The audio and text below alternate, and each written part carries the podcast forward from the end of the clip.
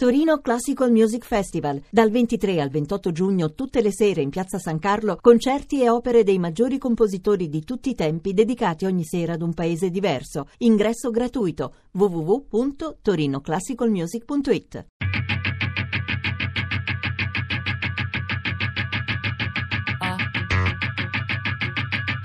Tre soldi. Piccole identità italiane. Narrazioni dalla Sardegna di Carla Fioravanti. Le cose che io ricordo erano eh, una grande povertà. Mi ricordo che la stragrande maggioranza dei bambini erano scalzi, oppure compravamo le scarpe che erano di gomma.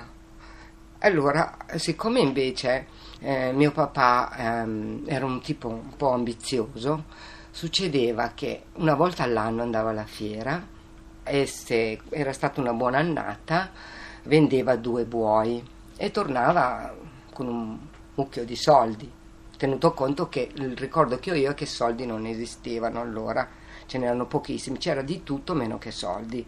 Eravamo una famiglia, diciamo, possiamo dire tra virgolette opulenta rispetto alla povertà che c'era, però non c'erano soldi, però una volta all'anno mio papà se andava bene all'annata, che andava alla fiera e che vendeva eh, questi, questi due vitelli che aveva allevato, eh, tornava e allora faceva, faceva venire il calzolaio e ci faceva fare le scarpe di cuoio su misura ci prendevano le misure a tutta la famiglia, veniva il calzolaio, ci prendeva le misure a tutti e ci faceva le, le scarpe.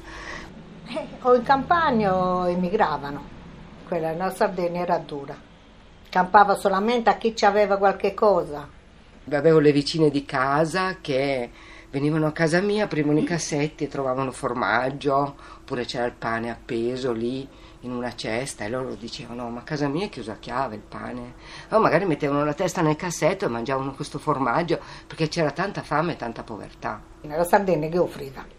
Allora dicevano la Sardegna terra bruciata forse era pure vero ma noi che c'eravamo mica la consideravamo terra bruciata per noi era la nostra terra. La cultura agropastorale era siccome i pastori, le zone agropastorali più note sono sempre il Nuorese, poi nelle zone Macomere, le zone interne soprattutto, mentre invece il, il Campidano e altre regioni della altre zone della Sardegna erano più che altro producevano grano o altre, altre cose, quindi la, i ladri di bestiame, quelli che andavano a rubare, erano i più famosi erano, i più noti erano in queste zone interne che utilizzavano questa...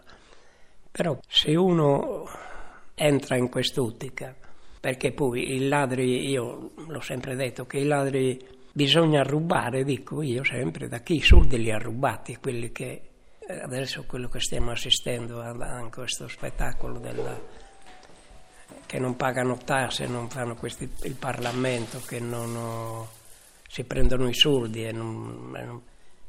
Ecco, per me quello ad esempio sono soldi rubati e, e anche quello è un sistema di, di ladroneria, come si vuole chiamare. Le memorie vietate dei senza scelta, di chi appeso alla vita ha sfidato quello che il destino sociale teneva in serbo per il futuro storie di confine interiore, storie in cui l'identità oscilla, trema, grida, scalda il sangue, fugge e si nasconde, crea legami con la violenza che si autorizza da sé. Nei primi anni 50 va ad Orgosolo un antropologo eh, del meridione d'Italia, Franco Cagnetta. Franco Cagnetta va ad Orgosolo in un periodo in cui Orgosolo vive una fase molto violenta, che è quella del bandito Tandetto. Franco Cagnetta riesce a scrivere un, uh, un breve saggio che si chiama Inchiesta Orgosolo e viene pubblicato sulla rivista Nuovi Argomenti. La rivista Nuovi Argomenti, in questo saggio in cui lui si schiera dalla parte di Orgosolo e degli orgolesi, eh, considerandoli come repressi da parte dello Stato, il ministro Scelba fa sequestrare tutti i numeri di questa rivista per vilipendio contro lo Stato per cui il lavoro di Cagnetta, inizialmente uscito, ad un certo punto diventa un lavoro clandestino. Lui addirittura è costretto a emigrare, per cui andrà in Francia e solo in Francia, adesso non ricordo se nel 66 o nel 67, questo lavoro viene nuovamente ripubblicato. In seguito a questo lavoro di Cagnetta, però, verso la fine degli anni 50, va ad Orgosolo quello che diventerà un famoso regista, che è Vittorio De Setta. Prima fa due documentari, una giornata a Orgosolo, in particolare sulla condizione femminile, un'altra insomma, sui modi di vivere degli uomini, e poi decide di fare un film. Questo film diventerà Banditi a Orgosolo e vincerà il premio a Venezia. Venire a Orgosolo sembra che, che venissero non so che cosa, era famoso per, eh, per tante cose Orgosolo in tutti quegli anni succedevano sequestri di persona, omicidi, rapine, eh, insomma un po' di tutto e anche altre cose buone che succedevano perché eh, la gente lavorava la terra, c'erano le vigne, c'erano i pastori, più di come ce ne sono adesso, eh, si aprivano strade nuove, eh, insomma c'era uno... Orgosolo era famoso, via. Ciò nonostante, comunque, il paese è riuscito a individuare anche altro, oltre a quella che era una storia, eh, tra virgolette, criminale molto, molto invasiva, naturalmente, no? perché comunque eh, il, allora era periodo di sequestri di persona, questi ostaggi venivano mantenuti lì nell'agro di Orgosolo, eh, il fatto ci fossero queste bande criminali in ogni caso eh, influenzava, condizionava ovviamente tutti gli abitanti del paese, perché mica tutti eh, erano interessati a questo, si trattava chiaramente di una minoranza. C'era questa gente che faceva questo lavoro o perché non aveva il lavoro o perché per vizio o per, o per professione succedevano questi fatti e infatti molti orgogliosi si sono presi tanti tanti ergastoli negli anni, alla fine degli anni 40 e 50 eh, venivano aggredite le, le, corriere, venivano assaltate le corriere, le, eh, le camionette dell'Erla su un ente regionale che aveva debellata la malaria e viaggiavano le buste paga su questi camion scortate dai camioneri, venivano assaltate e sono successi tanti morti dalla parte delle forze dell'ordine. Dal film di Carlo Lizzani del 1969, Barbagia, la società del malessere. 1967. Sull'onda dell'emozione suscitata dal folle gesto dello studente bandito, il fenomeno del banditismo sardo diventa un problema nazionale. Dibattiti in Parlamento. Escono libri che tentano di investigare la realtà qualche metro sotto la superficie. L'opinione pubblica è divisa. Da una parte, istericamente si chiede la repressione violenta, galleggiano residui di mentalità razzista. Alcuni giornali incitano a spedizioni punitive. Uno scrittore suggerisce lo spargimento di gas nei monti della Barbagia. Ma colpire dall'esterno la Barbagia solo con la repressione è impossibile. Su questo scoglio entrano in crisi le strutture dello Stato centrale. Polizia contro magistratura, magistratura contro polizia. In realtà il banditismo non è che la spia di una condizione d'arretratezza e di malessere. Barbagia, la società del malessere. Il resto del paese però seppe come dire scegliere anche altre strade e questi sono degli esempi eh, illuminanti e interessanti, perché poi Orgosolo ancora oggi è il paese probabilmente più eh, tradizionale della Sardegna nel senso di conservazione eh, splendida del suo passato, di uso oh, della sua lingua in modo cioè, veicolare, praticamente tutti a Orgosolo parlano il sardo, è quasi un uso esclusivo eh, salvo che non si tratti di parlare con qualcuno che di Orgosolo eh, non è, e allo stesso tempo è uno di quei paesi, ad esempio, che hanno fatto conoscere al mondo una, eh, una tradizione di canto popolare, oggi famosa, patrimonio dell'UNESCO, che è il canto a tenore. Negli anni 50, 48-50 fino al 60, c'era il famoso confino, le persone venivano confinate specialmente certi, certe persone che si esponevano a parlare, venivano accusati di istigare il popolo a ribellarsi,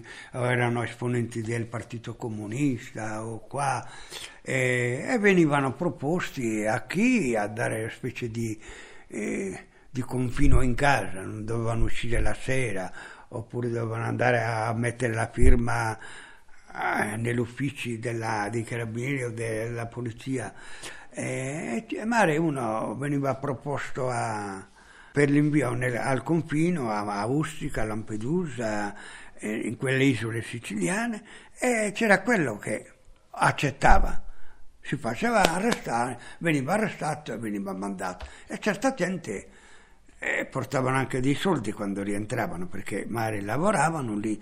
Magari uno dice: Ma a me perché mi devono arrestare? Si metteva a fare il bandito e da lì si è rovinato. È vero che il banditismo in Sardegna eh, nasce e prospera in eh, condizioni sociali molto difficili, sociali ed economiche. In una società in cui gli uomini, perlomeno la società eh, di Graziano Mesina e di Orgosolo degli anni 50-60, praticamente vivevano alla macchia anche se non erano banditi, perché il pastore era un pastore di tipo transumante, quindi un pastore nomade, nomade sulle montagne oppure nel rapporto montagna-pianura. Però è altrettanto vero che non vi era un'idea politica di fondo a tutto questo. D'altra parte, se vi è una regione che ha avuto sì fenomeni importanti di banditismo, ma mai fenomeni di associazione a delinquere di stampo mafioso, questa regione è proprio la Sardegna. Motivo lo stesso, è difficile creare una, congrega- una congregazione di interessi, persone, movimenti molto più ampia della piccola banda. Lo è stato storicamente per il banditismo in termini di banditismo politico, ma anche per il banditismo in termini di banditismo che si evolve in associazione a delinquere. Cioè questo in Sardegna non è mai avvenuto. Che hai intenzione di fare? Io me ne ritorno alle pecore. Ma dove sono rimaste? A Sopramonte, con mio fratello. È meglio che le lasci. Se no ti prendono subito. No. Non le lascio. Tutti quelli che hanno fatto così le hanno perdute. Le puoi vendere. Anche se ci rimetti qualche cosa, ti conviene. Non le vendo. Vengano a cercarmi a Sopramonte, se mi vogliono. Ma non vorrei restare sempre latitante.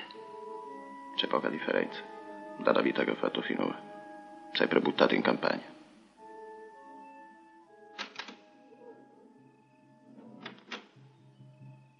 Sei in paese? Sì. Voi state bene? Dal film del 1961 di Vittorio De Seta, Banditi a Orgosolo. Nel momento delle- del fatto, fra un sequestro di persone e una rapina, la rapina è, è- è rischiosa al, al 1000% in più, secondo il mio punto di vista. eh. Mentre invece il sequestro lo programmi, no, no, il sequestro lo programmi, lo, lo- lo conduci con tempi tuoi. La rapina quando la fai, no, la rapina in quel momento non sai come Il la fai. del sequestro è che ti, ti dovevi tenere l'ostaggio e te lo Sì, dovevi tenere anche gestione- 3-4 eh, mesi. E la giustizia ti girava in elicottero e andava sulle campagne. Ultimamente la gestione dell'ostaggio, è stata Eh, ristretta lì, prende- prendevano un direttore di banca con la figlia e eh, diceva noi prendiamo la figlia, vai a aprire la casa forte, altrimenti non ti No, ma quello, quello che, eh, cioè, la differenza fa, eh, che si parlava del Pigliaro, Pigliaro diceva che quando intervistava i pastori di Urune in quegli anni, quando lui ha fatto, ha fatto il libro, ha raccolto questo materiale che è enorme, che, eh, lui chiedeva già da allora, ma eh, perché non si ruba più il bestiame come prima? Eh, semplicemente i pastori urunesi o mamaiadi lì gli rispondevano perché conviene più prendere le persone? Perché le persone non belano, cioè le persone le puoi, le puoi tranquillamente dominare, no? quindi ti arriva subito, a parte che ti arriva subito dei soldoni, quindi non hai tutti i problemi di spostarti, muoverti, eccetera, era più comodo. Una, una questione di realizzazione, secondo me, il business. Queste cose poi che il capitalismo fa, cioè se a me conviene fare questo, perché devo andare? Se, se io capisco che con la linea di montaggio, col taylorismo, posso guadagnare di più, perché devo rimanere, rimanere nella manifattura? Quindi è un'evoluzione, secondo me, anche nella- nelle situazioni Nella gestione del sequestro è necessaria la figura del latitante. Mentre invece, Ma nella, è una- è mentre invece gestione di un greggio rubato può farlo tranquillamente il pastore delle- che ha solo 20 kg, a 30 km. Ma non ti rendeva più neanche, Pie. Sì, No, certo che non una- però voglio dire in quella eh, fase. c'è anche quella figura, eh. In quella fase. Per il sequestro è necessaria una persona che non è controllabile. Per non essere controllabile Eh, sei sì, uno che non, poi è tutte che non situazioni rapporti un latitante. Un latitante per definizione è una persona che non Comunque, conosce. Io penso che sia cambiato. Ci sia stato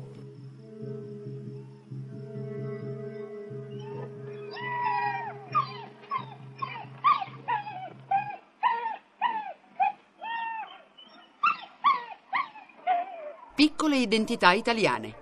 Narrazioni dalla Sardegna di Carla Fioravanti. Podcast su tresoldi.rai.it